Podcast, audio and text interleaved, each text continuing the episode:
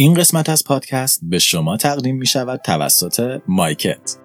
اگه گوشی اندرویدی داشته باشید احتمالا از گوگل پلی برای دانلود برنامه یا بازی استفاده کردید. شاید به مشکل تحریم خورده باشید یا بعضی بازی های ایرانی رو اونجا پیدا نکنید. مایکت یه store اندرویدی ایرانیه که هزاران برنامه و بازی اندرویدی و هر اپلیکیشنی که فکرشو بکنید می‌تونید توش پیدا کنید. تقریبا همه برنامه ها و بازی های خوب رو داره. حجم ترافیک اینترنتش نیم بها حساب میشه و یه سری امکانات دیگه ای داره که به بعضیاش جلوتر اشاره می‌کنیم برای نصب مایکت می‌تونید همین کلمه رو گوگل کنید. مایکت مخفف market من. برای کسب اطلاعات بیشتر تا پایان این قسمت صبر کنید. زمان 19 آوریل 1906 مکان پاریس، فرانسه. بهار اون سال در پاریس سردتر از همیشه بود و ماری و پیر روز پرکاری رو در پیش داشتن به شکلی که تنها یک بار و اون هم هنگام خروج از خونه موفق شدن همدیگر رو ببینن. ماری مشغول مراقبت از کودکان بود و بعد از اون قصد داشت برای تدریس به مدرسه بره و سپس برای ادامه کارش به آزمایشگاه سر بزنه. و پیر جلسه ای با چندین استاد دانشگاه سوربن داشت و بعد از اون قرار بود با ناشرش برای چاپ یکی از مقالاتش دیدار کنه. پیر با ماری خدافزی کرد و به اون گفت که احتمالا عصر اون رو در آزمایشگاه می‌بینه. بعد از دریافت جایزه نوبل، ماری و پیر به سلبریتی های دنیای علم تبدیل شده بودند. به طوری که خبرنگاران از شهرها و حتی گاهی از کشورهای دیگه برای مصاحبه با اونها به پاریس می اما این همه چیزی نبود که تغییر کرده بود. با افزایش شهرت زوج دانشمند، فرهنگستان علوم فرانسه از پیر برای عضویت در اون دعوت کرده بود و سوربن از وی خواسته بود تا به عنوان پروفسور فیزیک به دانشگاه بپیونده. هر دو جایی که تا چندین ماه قبل حتی از دیدار با پیر خودداری می‌کردند و اون رو در حد خود نمی‌دونستند. پیر با چونه زنی های فراوون موفق شده بود تا سوربون رو به ساخت و تجهیز یک آزمایشگاه اختصاصی برای خود و همسرش مجاب کنه و ماری بعد از یک دهه همراهی با پیر به عنوان مهمان در آزمایشگاه این بار به شکل رسمی و به عنوان مسئول آزمایشگاه به همراه حقوق ثابت در اونجا استخدام شده بود. و دو دانشمند می‌تونستند با خیال راحت و بدون دغدغه مالی بر تحقیقات خود تمرکز کنند علاوه بر این جایزه نقدی نوبل هم باعث شده بود ماریو پیر بتونن خونه خودشون رو سر و سامون بدن و زندگی نسبتا راحتی رو برای خود و کودکانشون فراهم کنند و با به دنیا آمدن فرزند دوم خانواده که ایو نام گرفته بود برای اولین بار بعد از مدتها آرامش رو در زندگی خود تجربه کنند پیر همچنان از روماتیسم آزرده بود و دردهاش ادامه داشت و ماری همچنان از خستگی مفرت ناشی از تدریس، پژوهش و مراقبت از فرزندان و خانواده رنج می برد. ولی با همه اینها زوج دانشمند از زندگیشون راضی بودند. ماری و پیر عاشقانه یکدیگر رو دوست داشتند و این عشق در زندگی خصوصی و کاریشون مشخص بود. اونها ساعتهای فراوانی رو در آزمایشگاه با یکدیگر کار می‌کردند و هر جایی که یکی به مشکل می‌خورد دیگری با صبر و بردباری به اون در حل مشکل کمک می‌کرد. برای ماری پیر بهترین اتفاق زندگیش بود و نبوغ و فروتنی پیر به زندگی و کارش معنا می‌داد و برای پیر هوش خالص ماری مهربانی و پشتکارش چیزی بود که با وجود دردهای فراوون به اون انرژی می‌داد تا مسیر خودش رو ادامه بده و دست از تلاش نکشه. در اون روز شلوغ و پر اتفاق هم ماریو پیر در آرامش بودن. تنها چند روز قبل خانواده کوری برای تعطیلات آخر هفته به خارج از شهر سفر کرده و چندین روز رو در زیر آفتاب هومه سرسبز پاریس گذرونده بودند.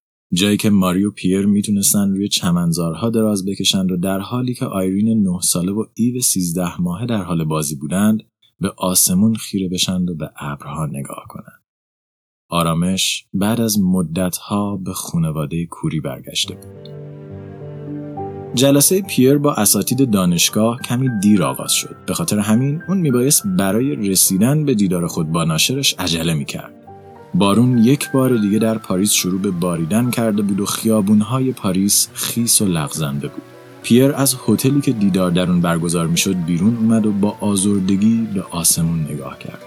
چی می‌شد اگه ابرهای سفید چند روز پیش همچنان در آسمون بودن اون باید به اون سوی خیابون می‌رفت پس پشت یکی از کالسکاهایی که در حال عبور از خیابان بود شروع به حرکت کرد ذهن پیر درگیر جلسه قبلی و حواسش پرت بود. به خاطر همین نفهمید که کی از نیمه خیابان گذشته و ناگهان به خودش اومد و دید که کالسکه دیگه از اون سوی خیابون با سرعت در حال نزدیک شدن به سمتشه اون بین دو مسیر گیر کرده بود و سعی کرد خودش رو کج کنه تا با کالسکه برخورد نکنه ولی هوای بارونی زمین رو خیس کرده بود و پیر پاش سر خورد و نقش زمین شد. اسبها با سرعت فراوون در حال نزدیک شدن به اون بودند و پیر از ترس چشمانش رو بست. اما به شکلی معجزه آسا سومهای اسبها با اون برخورد نکرد. پیر با ناباوری چشمانش رو باز کرد. اون هنوز سالم بود. اما این خوشحالی خیلی دووم نیاورد چرا که در کسری از ثانیه چرخ پشتی کالسکه با تمام سرعت با جمجمه اون برخورد کرد و چند ثانیه بعد کف خیابون قرمز شد. پیر کوری 46 ساله جون خودش رو از دست داده بود. سلام عصر بود و با وجود گرمای تابستون شومینه در اتاق ماری و پیر روشن بود. برونیا خواهر ماری دم در ایستاده بود و به تخت دو دانشمند خیره شده بود. انگار که چیزی مانع از ورودش به اتاق می‌شد. اما ماری با اشاره دستشون رو به داخل دعوت کرد و از اون خواست تا در رو پشت سرش ببنده. برونیا وارد اتاق شد و در رو پشت سرش بست. اون کنار ماری نشست و به بسته که در دستان اون بود خیره شد. چند هفته از اون روز تاریک میگذشت و پیرکوری به خاک سپرده شده بود. مراسمی به سادگی عروسی زوج دانشمند که از ترس حجوم خبرنگاران با عجله تموم و با حضور اعضای خانواده اسکلودوفسکای و پیر برگزار شده بود. در روز حادثه افراد حاضر در صحنه خیلی زود به هویت فرد آسیب دیده در تصادف پی برده بودند و تعداد زیادی از خبرنگاران دوستان خونوادگی و همکاران علمی خونواده کوری برای کسب اطلاعات بیشتر به خونه اونها هجوم برده بودند.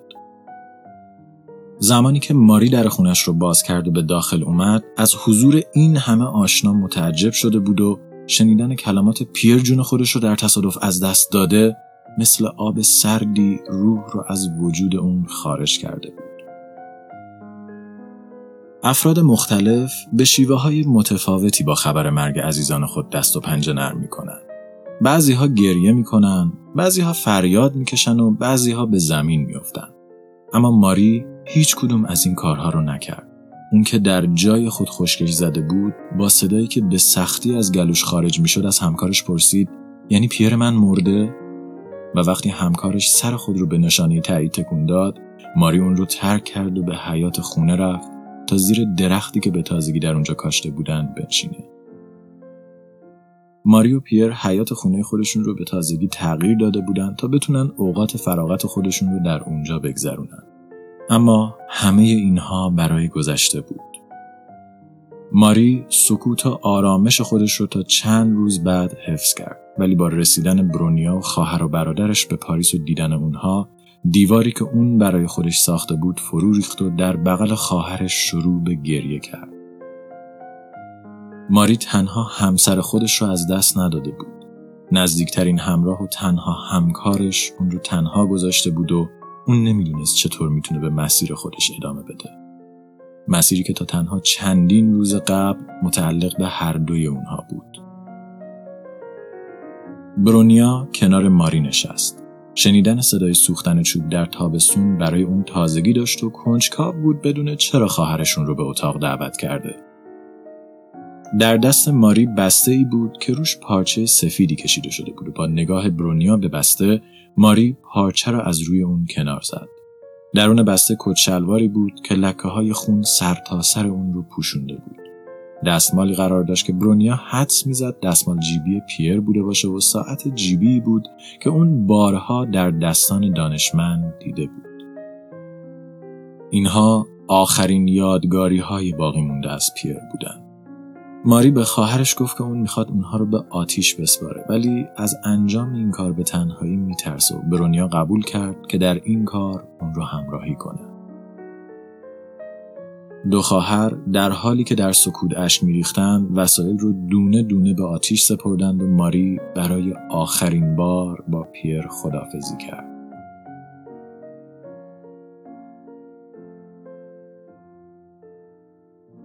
اما هنوز چند دارایی دیگه از پیر باقی مونده بود که نیاز به رسیدگی داشتند و اون هم آزمایشگاه و کلاس وی در دانشگاه سوربن بود. از لحاظ قانونی ماری کارمند آزمایشگاه پیر به شمار می‌رفت. اکنون دانشگاه میبایست رئیس جدیدی براش تعیین می‌کرد. ولی کدوم دانشگاهی جرأت داشت برای یکی از بزرگترین نوابق جهان رئیس تعیین کنه؟ اون هم دانشمندی که یک جایزه نوبل و دو عنصر تا به حال کشف نشده رو در لیست دستاوردهای خودش داشت. مسئولین دپارتمان فیزیک دانشگاه سوربن خیلی سخت درباره این موضوع فکر کردند و تنها یک راه حل به ذهنشون رسید ماری کوری تنها کسی بود که می‌تونست مدیریت آزمایشگاه همسرش رو به عهده بگیره و علاوه بر این ماری مناسب ترین فیزیکدان برای ادامه کلاس درس پیر بود. پس با دعوت رئیس دانشگاه و قبول این دعوت توسط ماری اون به نخستین استاد زن در دانشگاه سوربن تبدیل شد.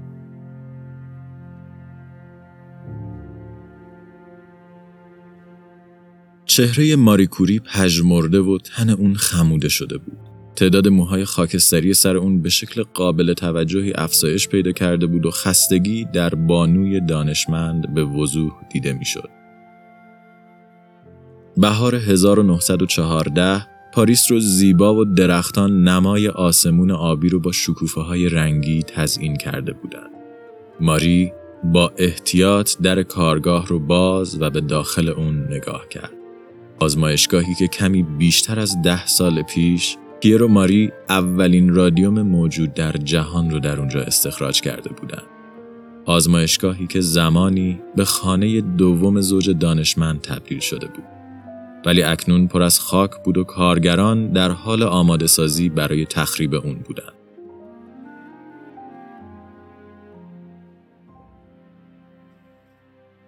هفت سال از مرگ پیر میگذشت و این سالها برای ماری به سختی سپری شده بود. مراقبت از دو کودک، تدریس در سوربن و مدرسه و ادامه دادن تحقیقاتی که تا قبل از اون به کمک همسرش انجام می‌شد به اندازه کافی سخت بود ولی ماری اونقدر قوی بود تا بتونه از پس همه این کارها بر بیاد. اما چیزی که باعث خستگی این دانشمند سخت کوش شده بود هاشیه هایی بود که در سال اخیر در زندگیش اتفاق افتاده بود.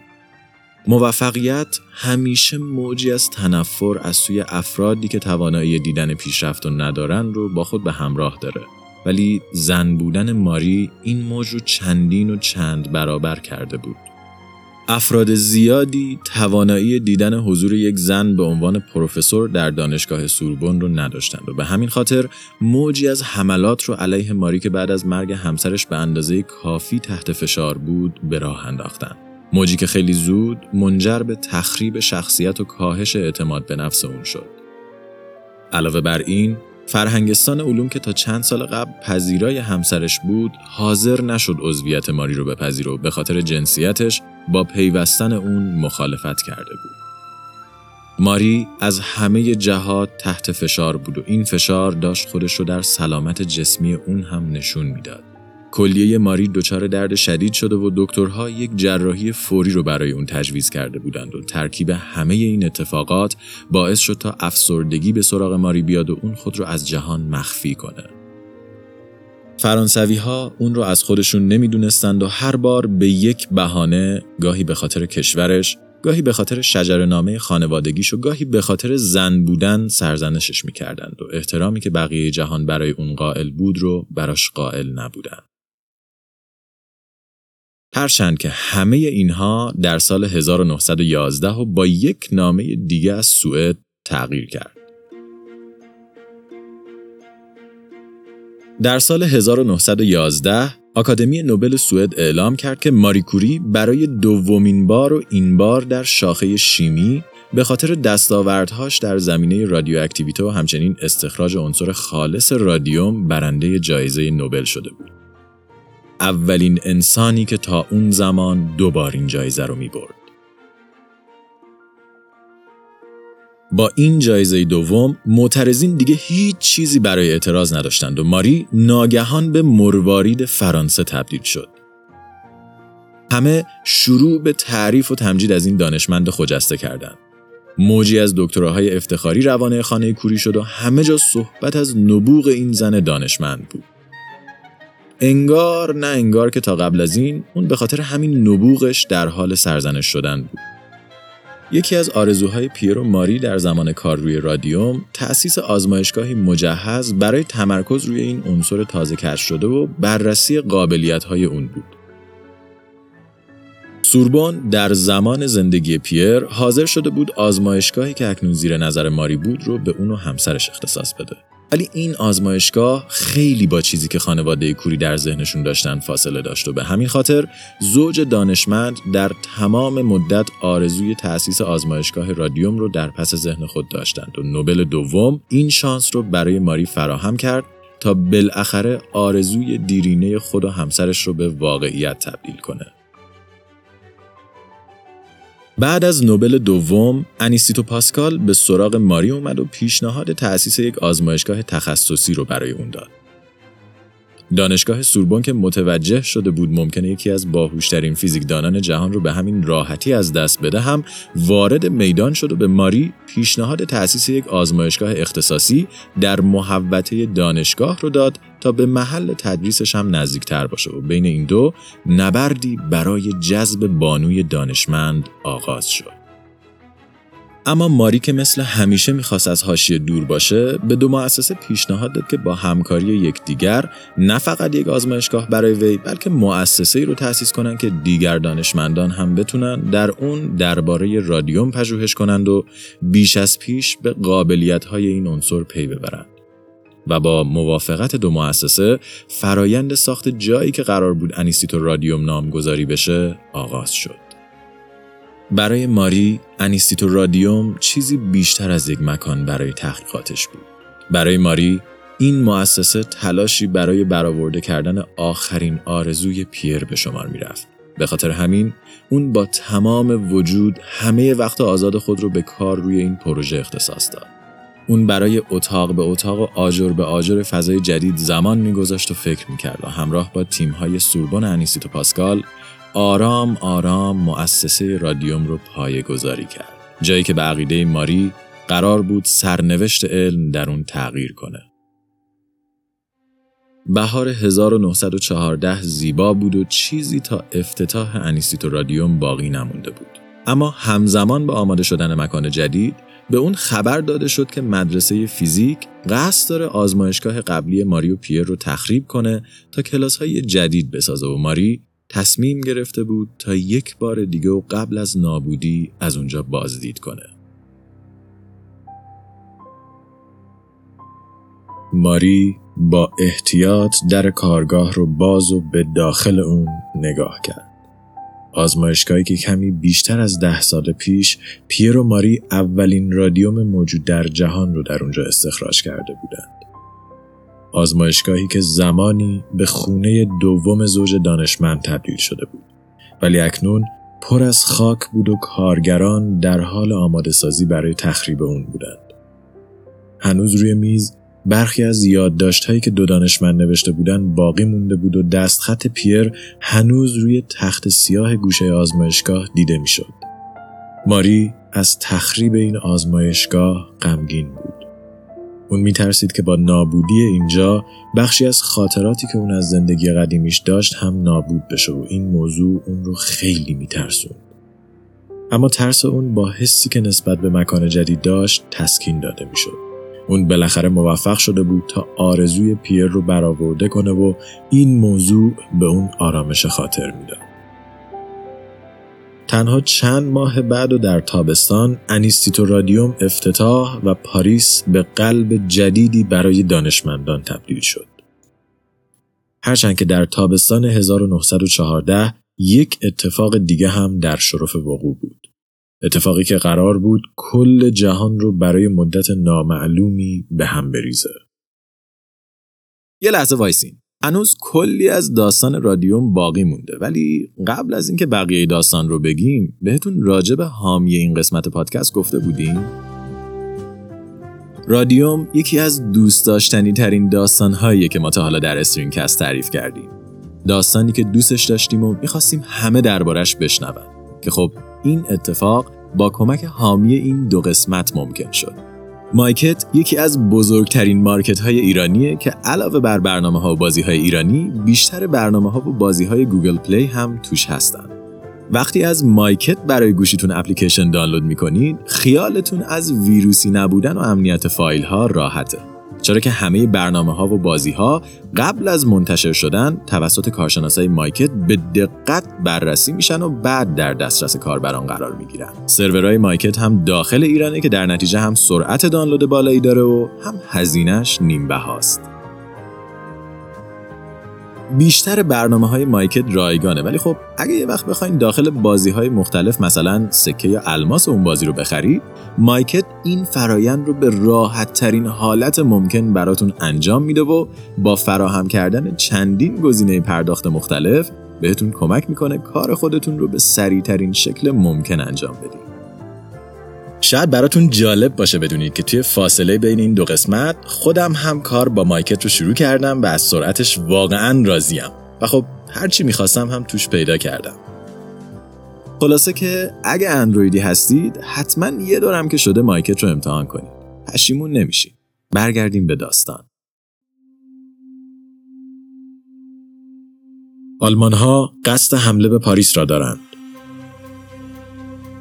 ماری که نگران حال آیرین و ایو کوچک بود مطمئن شد که ابتدا اونها رو به خارج از شهر بفرسته و سپس چند گرم رادیوم خود رو که تنها دارایی مادی بود که براش اهمیت داشت از شهر خارج و در بانکی به امانت گذاشت. تا اون زمان شایعات معاصره پاریس توسط آلمان ها در کل فرانسه پخش شده بود و همه در حال تخلیه شهر بودند. به همین خاطر دیدن بانویی که یک تنه قصد بازگشت به پاریس شهری که همه از اون فراری بودن رو داشت برای همه تعجب آور بود. آیا این زن دیوانه شده بود؟ کدوم آدمی به پاریس برمیگشت؟ آیا اون می‌دونه که جنگ در جریانه؟ اما ماری به هیچ کدوم از این حرفها توجه نداشت. اون احساس می‌کرد که فرانسه کشوری که اکنون به اندازه لهستان به اون عشق میورزید بهش احتیاج داره و به همین خاطر حاضر بود از تمام وجود برای کمک به اون مایه بذاره. ولی سوالی که مطرح شد این بود که ماری دقیقا چطور می‌تونست در جنگ کمک کنه؟ در جنگ جهانی اول استفاده گسترده از سلاحهایی که جهان برای اولین بار به خود دیده بود باعث شده بود تیم درمانی دچار سردرگمی بشه. پیدا کردن گوله اسلحه در بدن یا شکستگی هایی که از چشم پنهون بودن کار بسیار سختی به حساب می به همین خاطر احتمال مرگ سربازان زخمی بیشتر از هر زمان دیگه ای بود. ماری روی رادیو اکتیویته کار می‌کرد. به همین خاطر از تشعشعات X که خاصیت های مشابه ولی نسبتا متفاوتی داشتن کمتر آگاه بود. اما اون در هر ترم دو جلسه کلاسش رو به بررسی این پرتوها اختصاص می‌داد و به همین خاطر می‌دونست که پرتو X قابلیت این رو داره تا به عنوان ابزاری برای اسکن بدن و پیدا کردن آسیب هایی که از چشمان عادی محو بودند مورد استفاده قرار بگیره. پس اون در مدت کوتاهی همه مطالبی که درباره این پدیده علمی می‌دونست رو جمع آوری کرد و به بیمارستانهای بزرگ پاریس کمک کرد تا اتاقی رو برای اشعه X و بررسی سربازان زخمی تأسیس کنند. اما اون خیلی زود پی برد که بسیاری از بیمارستان ها امکانات و حتی برق کافی برای راه اندازی چنین دستگاهی رو ندارند پس تصمیم گرفت تا بخش پشتی یک وسیله نقلیه رو به یک دستگاه X متحرک تبدیل کنه که با نیروی ماشین کار می‌کرد و اون رو به مناطق مختلف و بیمارستان های شهر ببره و به پزشکان در درمان سربازان کمک کنه. ایده ماشین متحرک X خیلی زود در پاریس گسترش پیدا کرد. افراد مختلف وسایل نقلیه بلا استفاده خود رو به ماری کوری اهدا می‌کردند تا اون اشعه X رو روی اونها نصب کنه. و ماری همچنین در کنار همه اینها تیمی از داوطلبین رو برای کار با این دستگاه تربیت می‌کرد تا مدیریت هر ماشین رو به گروهی از اونها بسپاره. این وسایل نقلیه که بعد از مدتی به کوری کوچولوها معروف شدن در سراسر شهر و خیلی زود در شهرهای دیگه فرانسه میچرخیدند و به سربازان زخمی کمک می‌کردند. ماری روزانه به شهرهای مختلف سفر می‌کرد. بیمارستانها رو تجهیز و سپس آزم شهر بعدی می‌شد و در مدت کوتاهی بیش از 100 بیمارستان و دهها اتومبیل رو برای کمک به آسیب دیدگان جنگ تجهیز کرد. اون حتی بعد از اجازه گرفتن از آیرین که اکنون به سن قانونی رسیده بود کل جایزه نقدی که نوبل دوم داشت رو به فرانسه بخشید تا اون رو برای حفاظت از کشور و رسیدگی به مردم خرج کنه. ماری برای اولین بار بعد از چند سال در حال به دست آوردن انرژی برای تمرکز روی کار مورد علاقش بود ولی جنگ جهانی اول یک بار دیگه آرزوهای اون رو نابود کرده بود. جنگ دارایی های اون رو گرفته بود. رفت آمدهای فراوون سلامت ماری رو به خطر انداخته و تمامی امیدهاش برای فعالیت علمی رو نابود کرده بود. به شکلی که تا پایان جنگ ماری کوری پنجاه ساله تقریبا ورشکسته و فقیر بود و میبایست همه چیز رو از اول شروع می‌کرد. اما حداقل جنگ به پایان رسیده بود.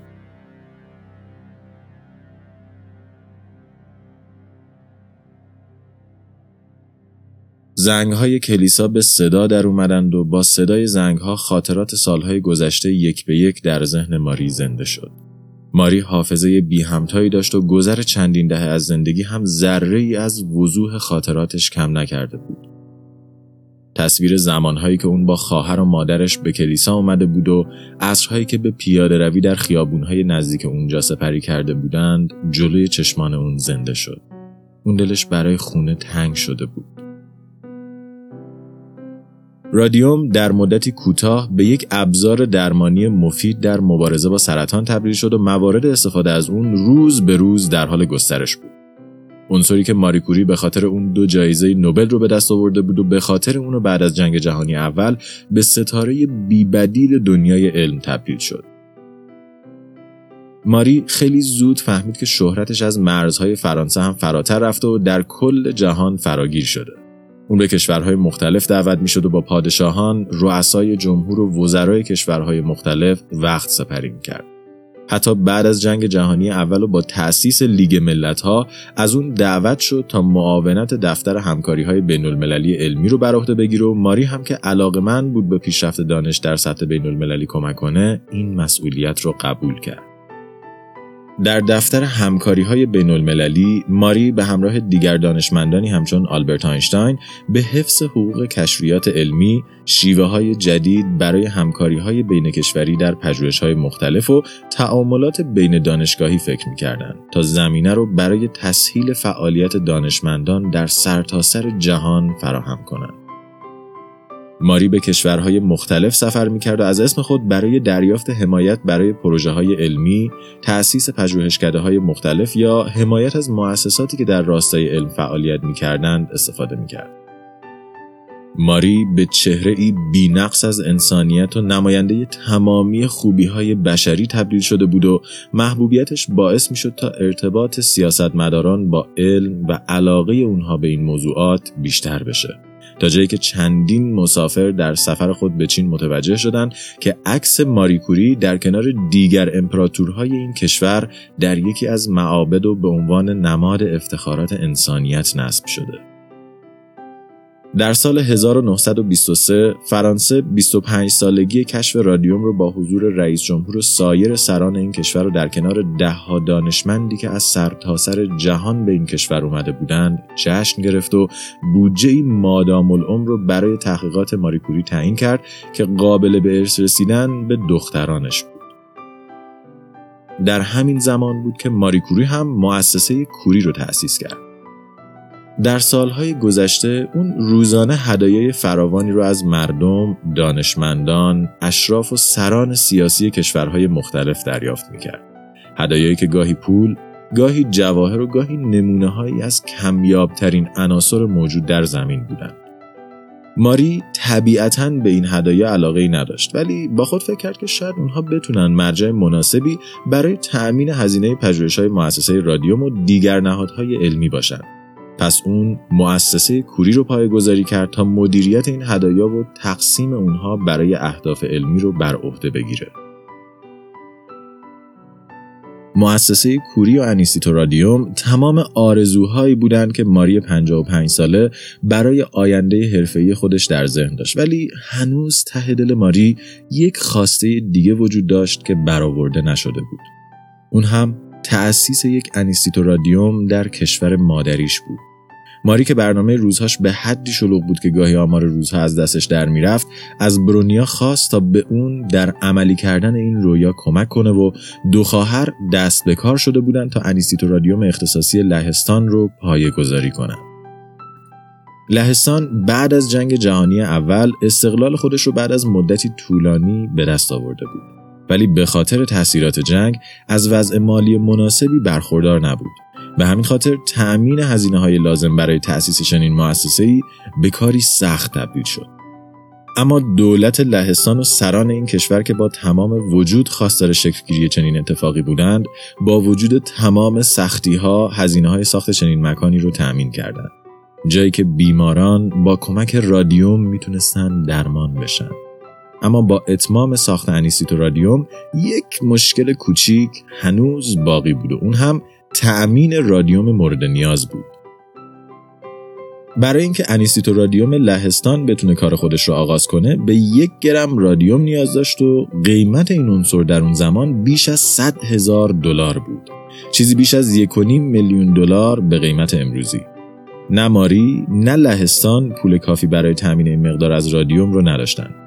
پس ماری تصمیم گرفت که از دوستان خود در آمریکا درخواست کمک کنه. چندین سال قبل گروهی از زنان سرشناس و ثروتمند آمریکایی که ماری کوری رو به عنوان الگویی برای همه دختران جهان می‌دیدند گروهی رو تشکیل داده بودند تا از پژوهش‌های ماری حمایت مالی کنند. و اکنون ماری یک بار دیگه از اونها درخواست کمک کرد و اونها هم درخواست اون رو بیپاسخ نگذاشتند و برای دریافت رادیوم اون رو به ایالات متحده آمریکا دعوت کردند. اما ماری اصلا آماده منظره که هنگام ورود به آمریکا با اون مواجه شد نبود. جمعیتی هزاران نفری که به محض دیدن بانوی دانشمند از هیجان منفجر شدند و صدای داد و فریادشون کل محیط رو فرا گرفت. هزاران نفری که برای دیدن ماریکوری از نزدیک به اونجا آمده بودند. ماری که با وجود شهرت جهانیش هنوز به حضور در جمعیت های زیاد عادت نکرده بود به سختی از میان انبوه مردم گذشت و راهش رو به سمت بانویی که برای خوش آمدگویی به اونجا اومده بود باز کرد و به همراه اون راهی هتل خود شد در مدت زمان کوتاهی ماری و دخترانش از نیویورک و چندین شهر دیگه آمریکایی بازدید کردند اونها به آزمایشگاه ها و دانشگاه های مختلف سر زدند چندین پژوهشکده رو افتتاح کردند و ماری تعداد بیشماری دکترای افتخاری و مدال های علمی از هر دانشگاهی که به اون سر می‌زد دریافت کرد اون حتی چندین روز رو به همراه دخترانش مهمان هربرت هوبر رئیس جمهور وقت آمریکا در کاخ سفید گذروند و در مراسمی رادیوم رو به شکلی نمادین از دستان رئیس جمهور دریافت کرد. همه چیز آماده شده بود. اون بالاخره می‌تونست آخرین خواسته خودش رو هم عملی کنه. در سال 1932 ماری موفق شد انیسیتو لهستان رو در ورشو افتتاح کنه. در مراسم افتتاحیه همه سران لهستان افراد تاثیرگذار و دانشمندان کشور حضور داشتند و در میان جمعیت چهره های جوزف، هیلا و برونیا هم دیده می‌شد. آخرین افرادی که از خانواده اول ماری باقی مونده بودند. با پایان مراسم افتتاحیه ماری تصمیم گرفت تا قبل از برگشت به پاریس مدتی رو در خیابونهای شهر کودکیش بگذرونه. اون عصر خود رو به پیاده روی در کوچه هایی که کل کودکیش رو در اونها سپری کرده بود گذروند. خیابون هایی که با دوستانش در اونجا بازی می‌کرد. خونه قدیمی خانواده اسکلودوفسکای زمانی که مادر و خواهرش هنوز زنده بودند و سپس خونه که با پدرش به اونجا نقل مکان کرده بودند و در نهایت کلیسا. زنگ های کلیسا به صدا در اومدند و با صدای زنگ ها خاطرات سالهای گذشته یک به یک در ذهن ماری زنده شد. ماری قدرت حافظه بی همتایی داشت و گذر چندین دهه از زندگی هم ذره ای از وضوح خاطراتش کم نکرده بود. تصویر زمانهایی که اون با خواهر و مادرش به کلیسا اومده بود و عصرهایی که به پیاده روی در خیابونهای نزدیک اونجا سپری کرده بودند جلوی چشمان اون زنده شد. خورشید در حال غروب بود و ماری اسکلودوفسکا کوری 65 ساله به افق خیره شد. گذشته هنوز اون رو آزار می‌داد ولی اون از تصمیماتش راضی بود. اون تمام تلاش خودش رو کرده بود.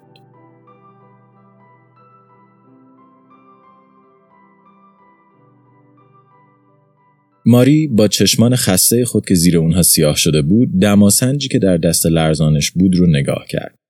تب اون پایین اومده بود.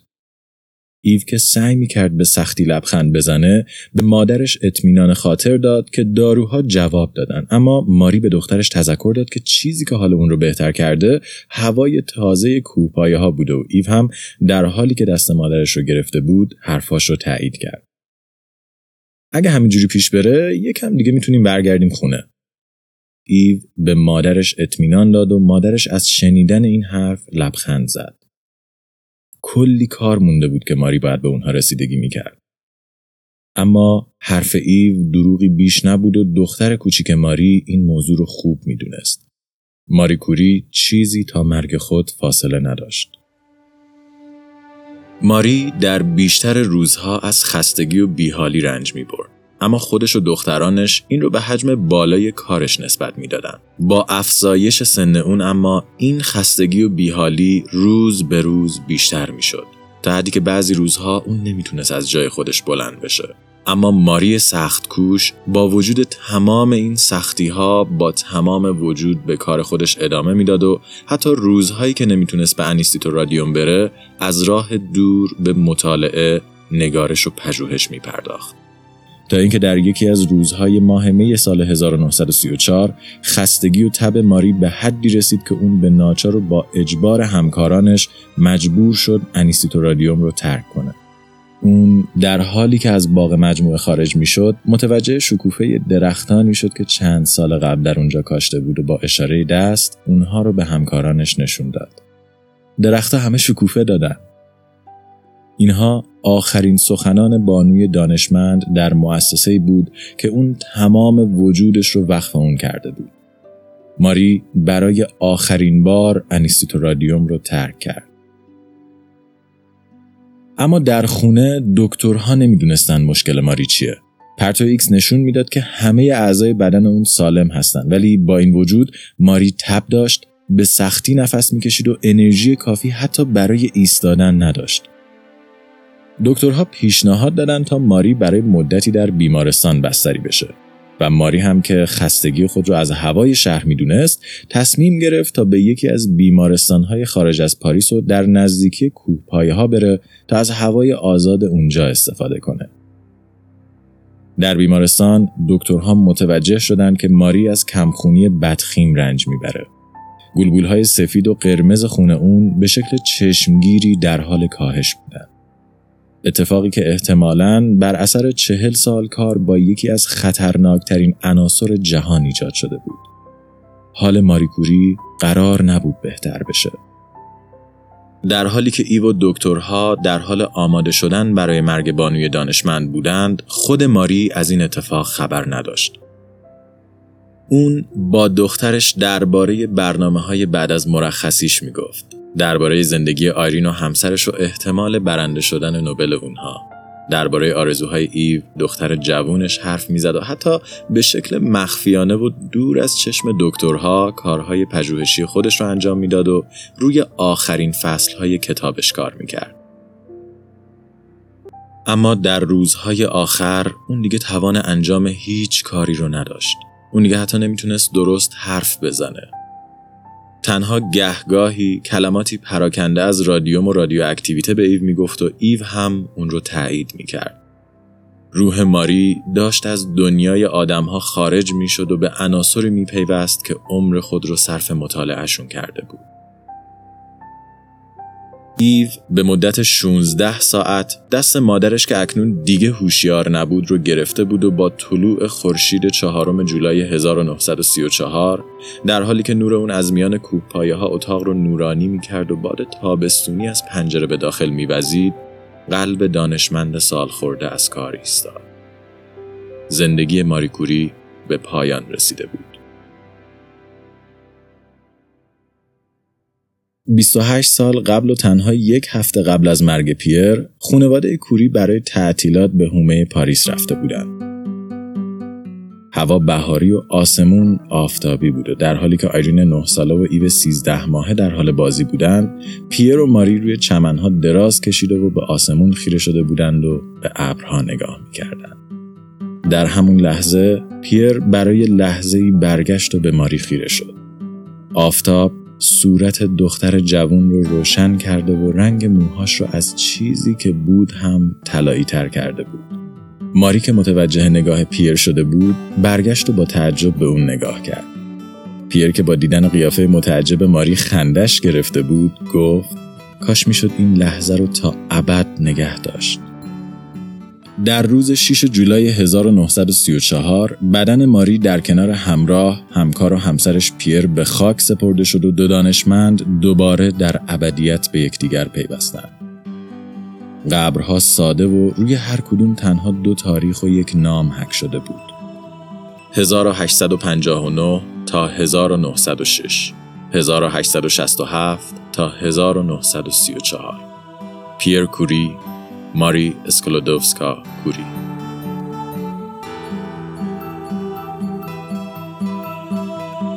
استرینکست توسط من رضا حریریان و شاهین جوادی نژاد تهیه و ساخته شده برای کسب اطلاعات بیشتر درباره این پادکست و همچنین گوش دادن به بیش از هفتاد داستان علمی از فضا، زمین و انسان می‌تونید به وبسایت ما مراجعه یا ما رو در تلگرام، iTunes یا Castbox دنبال کنید. این قسمت از پادکست به شما تقدیم می شود توسط مایکت. خب ما تا الان درباره مایکت گفتیم. store اندرویدی که تا حالا روی بیش از 16 میلیون گوشی نصب شده. از سرویس سریع و قدرتمندشون گفتیم که برای دانلود برنامه ها و بازی های با حجم بالا حتما توصیه میکنیمشون. درباره شیوه های پرداخت راحت و سریعش هم حرف زدیم. ولی شاید بهترین نکته درباره این market ایرانی اینه که برنامه ها و بازی ها رو خیلی زود آپدیت می‌کنه. بنابراین اگه مثل من براتون مهمه که آخرین نسخه اپلیکیشن ها رو داشته باشید حتما مایکت رو روی گوشیتون نصب کنید. برای کسب اطلاعات بیشتر و نصب این market و دسترسی به هزاران برنامه و بازی می‌تونید به وبسایت myket.ir یا لینک موجود در توضیحات مراجعه کنید. همچنین برای خوندن داستانهای کوتاه علمی و دیگر مطالب مرتبط با هر قسمت به توییتر ما در string underline cast سر بزنید. در ضمن این دو قسمت بر اساس کتاب زندگی نامه مادام کوری نوشته دخترش ایو کوری نوشته و ساخته شده و برای کسب اطلاعات بیشتر درباره این قسمت و توضیحات کاملتر می‌تونید به این کتاب مراجعه کنید. لطفا اگر به پادکست ما گوش می‌کنید اونو به دوستانتون معرفی کنید تا در این فصل جدید با ما همراه بشن. من رضا به همراه شاهین دو هفته خوبی رو براتون آرزو می‌کنم و تا قسمت بعد مراقب خودتون باشین.